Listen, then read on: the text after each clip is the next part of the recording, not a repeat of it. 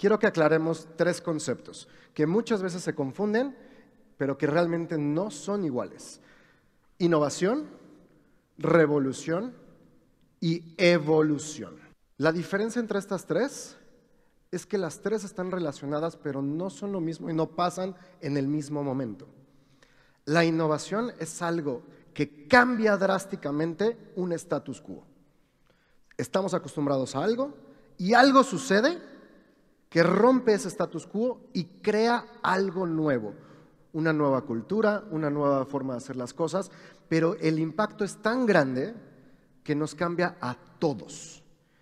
Y eso ha pasado muchas veces, como por ahí decían, desde que, desde que existe el ser humano, hemos estado cambiando constantemente. Se habla de que hemos evolucionado. Pero antes de eso, tiene que haber un cambio radical, algo que provoque esa evolución. Y justamente eso es la innovación. Es ese momento en el cual podemos definir que algo cambió, que la historia cambió, que nuestra forma de vida cambió. ¿Qué es la revolución? El proceso de adaptación del ser humano a ese cambio se le llama revolución. Ese proceso de adaptación del ser humano al nuevo orden, a este nuevo status quo, es la revolución. Es esa lucha entre mi miedo a cambiar, entre el amor a lo que tengo, a lo que ya estaba acostumbrado, a, a mi zona de confort, y esta nueva forma de vivir. Es esa lucha. Por eso muchas revoluciones incluso son agresivas, terminan en guerra, porque justamente estamos en un proceso de cambio y hay gente que está acostumbrada o no, y hay gente que no. Y por último está la evolución. Una vez que pasa este, este, esta lucha, esta frustración, este miedo al cambio, se genera entonces el nuevo status quo de manera natural.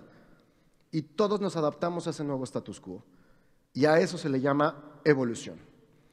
Como ya les decía, estas tres palabras están en la historia del ser humano desde tiempos inmemorables. Y la primera innovación que existió en el mundo fue una cosa redonda llamada rueda. La rueda cambió drásticamente la forma de transportarnos, la forma de comercializar y la manera de trabajar todos los días.